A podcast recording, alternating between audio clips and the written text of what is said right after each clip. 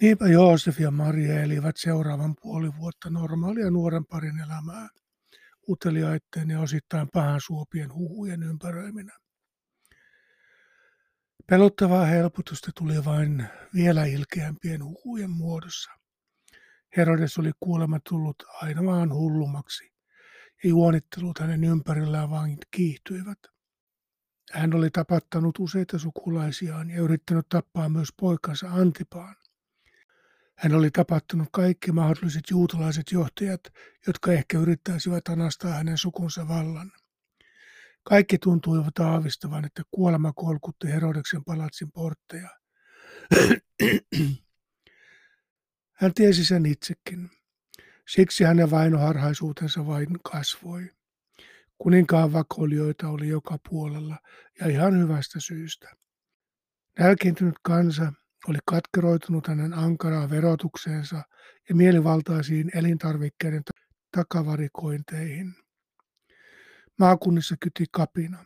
Juutalaiset aktivistit Matias, Juudas ja muutamat muutkin vallankumoukselliset odottivat joukkoinen vain oikeaa hetkeä, jolloin kuningas olisi liian heikko toimimaan. Kunhan vain Herodes vihdoin päättäisi vainoharhoista sairaan elämänsä. Kaikki elivät ja toimivat ylivirittyneessä valmiustilassa. Juutalaisen kalenterin mukaan elettiin vuotta 3758 maailman luomisesta. Roomalaisille vuosi oli 753 ab urbe condita, eli myyttisen Rooman kaupungin perustamisesta. Rooma oli valloittanut suuren osan Keski-Eurooppaa, tappaen ainakin miljoonan gallialaista ja myyden toisen miljoonan verran heistä orjiksi legioonat ovat jo ylittäneet Elben ja rakensivat sotilailleen teitä valtavalla suoalueella Reinin ja Emsin välillä, päästäkseen vihdoin voitolle germaanisista barbaariheimoista, jotka jatkuvasti olivat nöyryyttäneet Rooman taistelukonetta. Koko tunnettua maailmaa hallitsi voiman ja väkivallan ihannointi. Valtakunnan laajentaminen ja sen infrastruktuurin rakentaminen oli kallista. Keisari Augustus oli tehokkaasti hallinnut jo 25 vuotta. Hyvin suunniteltu verotus oli tietenkin keskeinen tapa rahoittaa kaikkien kansojen alistaminen Rooman vallan alle. Sotahevosten ruokkimista varten säädettiin erityinen vero, joka kannettiin vain naimattomilta naisilta, leskeltä ja orvoilta. Siksikin oli tärkeää pitää lukua myös naisista – ja kirjaa heidän säädöstään.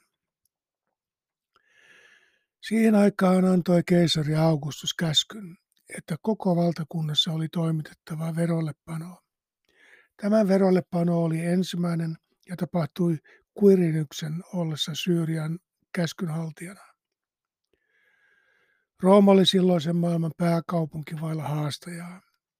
Keisari Augustuksen titteli oli Jumalan poika. Siinä ominaisuudessa hän määräsi valtakuntaansa väestönlaskentoja, erityisesti niihin alueisiin, joita piti hallita vähän tiukemmalla kädellä. Kaikki menivät kirjoittautumaan veroluetteloon, kukin omaan kaupunkiinsa. Se oli vain valtiollisen kontrollin vahvistamista ja tietenkin sen varmistamista, ettei kukaan pääse levistämään veroista. Tästä väestönlaskennasta karkaaminen maksoi aristokraatille hänen statuksensa sotilaalle hänen hevosensa. Jos Joosefin kaltainen alusmaan kansalainen laiminlöi osallistumisensa, se rankaistiin omaisuuden takavarikolla, vankeudella tai orjuudella. Tämän toimenpiteen kautta jokaisen vallatun maan kansalaisen tulisi tietää, kuka oli heidän herransa ja mihin valtakuntaan nyt kuuluivat. Verollepanon viesti oli se, että kaikki valta ja sen valvonta kuuluvat Roomalle ja keisari Augustukselle, Jumalan pojalle. Niin myös Joosef lähti Galileasta, Nasaretin kaupungista, verollepanoa varten Juudeaan, Daavidin kaupunkiin, Betlehemiin, sillä hän kuului Daavidin sukuun. Hän lähti sinne yhdessä kiilattunsa Marian kanssa, joka odotti lasta. Tästä verollepanosta ei löydy mitään evankeliumin ulkopuolista vahvistusta, Mutta Rooman hallitsemassa Egyptissä toimeenpannusta vastaavasta verollepanosta löytyy kyllä dokumentteja. Niissä käy ilmi, että monet pakenivat paikkakunniltaan, koska eivät kyenneet viljelmillään tai työllään maksamaan kaikkia Rooman paikallishallinnon ja temppelikulttien vaatimia raskaita veroja. Veropakolaiset pakotettiin säännöllisin väliajoin palaamaan kotikyliinsä raatamaan paikallisten verojen eteen. Kihlatunsa kanssa he lähtivät vaivalloiselle matkalle piskuiseen kaupunkiin nimeltä Bethlehem. Vanhan testamentin tarinoissa se oli kuitenkin tuttu kaupunki. Nimi tarkoittaa leivän taloa ja sopii sellaisena tietenkin syntymäpaikaksi miehelle, joka myöhemmin kutsui itseään elämänleiväksi. Se oli myös Jaakobin lempivaimon ja Joosefin äidin Raakelin hautapaikka. Kun Raakel, johon Jaakob oli aivan hulluna rakastunut, oli hänkin samalla tiellä matkalla Betlehemiin, hänen polttonsa alkoivat. Synnytyksestä tuli niin vaikea, että hän kuoli niin. Ennen kuolemaansa Raakel ehti nimetä poikansa Benoniksi, joka tarkoittaa murheen poikaa. Isä Jaakob ei sitä hyväksynyt, vaan nimesi hänet Benjaminiksi, oikean käden pojaksi, joka puolestaan tarkoitti onnenpoikaa. Joosef ja Maria kyllä tunsivat tämän kansan alkukertomuksiin kuuluvan tarinan, eivätkä hekään tienneet, ehtisivätkö perille ennen synnytystä ja olisiko lapsi heille onnen vai murheen tuoja. He tiesivät myös, että Bethlehem oli kuningas Daavidin syntymäpaikka. Hän oli se sankarien sankari, joka noin tuhat vuotta sitten oli yhdistänyt Jaakobin poikien heimot yhdistyneeksi kansakunnaksi, kuningaskunnaksi, joka sitten hajosi sisäisiin riitoihin ja hävisi suurvaltojen jalkoihin. Maria muisteli hämärästi Gabrielin puhuneen jotakin Daavidin valtaistuimesta, joka muka kuuluisi hänen lapselleen.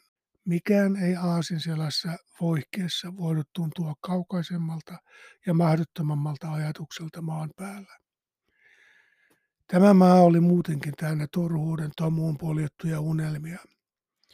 He olivat vain kansan mitättömiä ja pelokkaita alamaisia, jotka eivät uskaltaneet olla täyttämättä veroilmoitustaan. Joosef olisi voinut lähteä sinne yksinkin. Marian raskaus oli kuitenkin herättänyt niin paljon juoruja, että Joosef halunnut jättää kiilattuaan pahan suopien naapuriämmien armoille.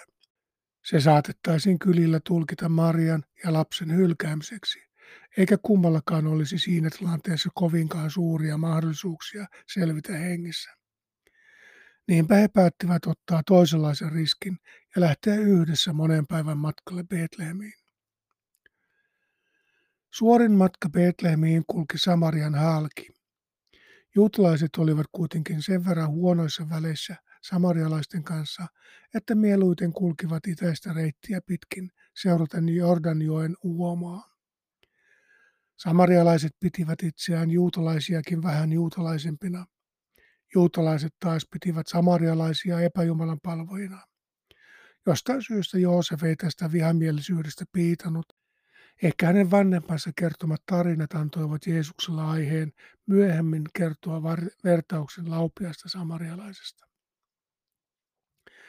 Joosef ja Maria kantoivat sydämessään unien ja ilmestysten välittämiä salaisuuksia. Olivatko he edes keskenään uskaltaneet niistä puhua, vai kertasivatko he niitä vain ajatuksissaan päivät ja yöt, kulkiessaan mahdollisimman hitaasti ja varovaisesti kohti Joosefin kotikaupunkia? Joskus salaisuuden matka sydämestä toisen luokse.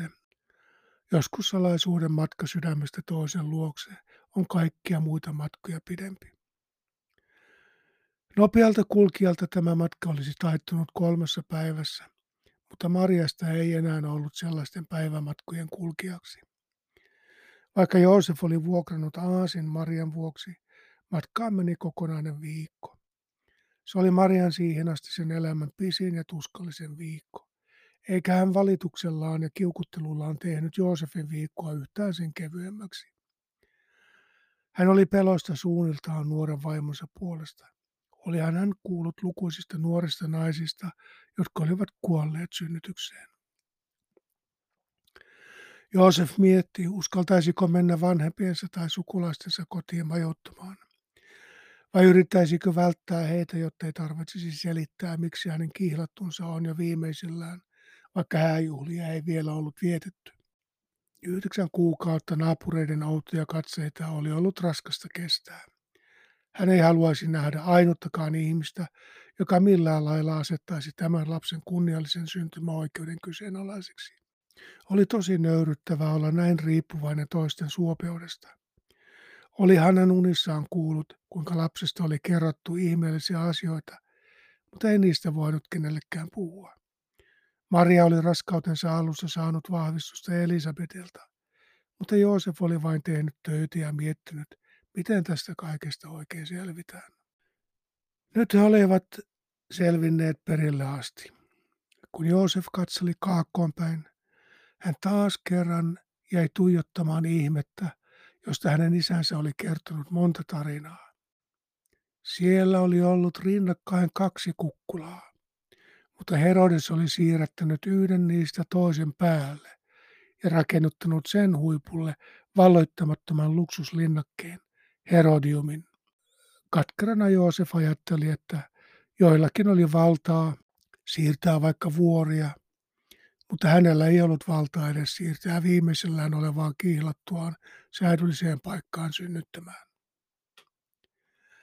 Heidän siellä ollessaan tuli Marian synnyttämisen aika, ja hän synnytti pojan, esikoisensa.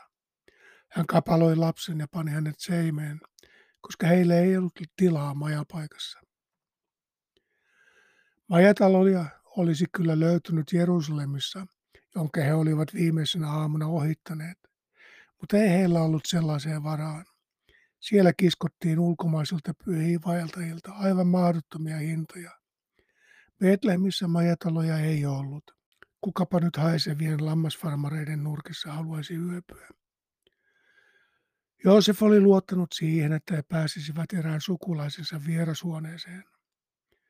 Siellä oli kuulemma jo muita vieraita, joten Joosef yritti vielä toisenkin sukulaisen luokse, ennen kuin tajusi, että huhu Marian epäilyttävästi alkaneesta raskaudesta oli jo saavuttanut Joosefin sukulaiset, eikä kukaan heistä ollut erityisen innokas osoittamaan sille suosiota. Ei Joosef sitä oikeastaan ihmetellyt.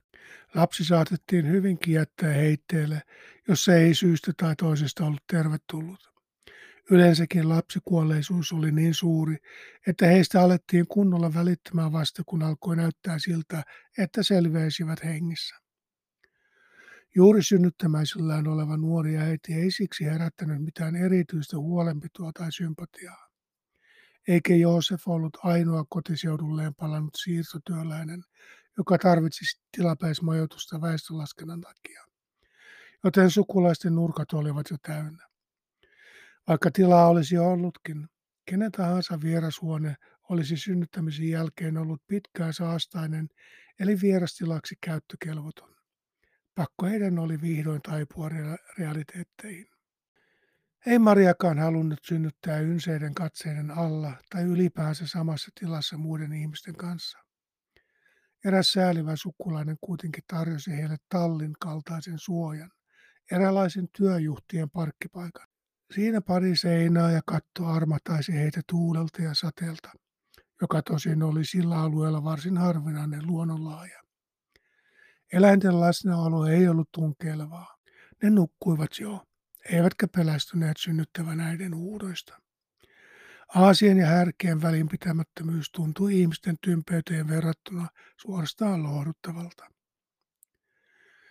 Voi myös olla, että tämä karu kuvaus oli Luukkaan tapa muistuttaa juutalaisia veljiään siitä, kuinka pettynyt Jumala vieläkin on heidän tapansa ottaa vastaan Jumalan huolenpitoa. Profetta Jesaja oli pitänyt heitä uppiniskaisimpana kuin härät ja tyhmempinä kuin aasit, koska eivät olleet ymmärtäneet Jumalansa huolenpitoa. Kuule taivas, kuuntele maa, Herra puhuu. Minä kasvatin lapsia, saatoin heidät täyteen mittaan, mutta uhmaten he ovat nousseet minua vastaan.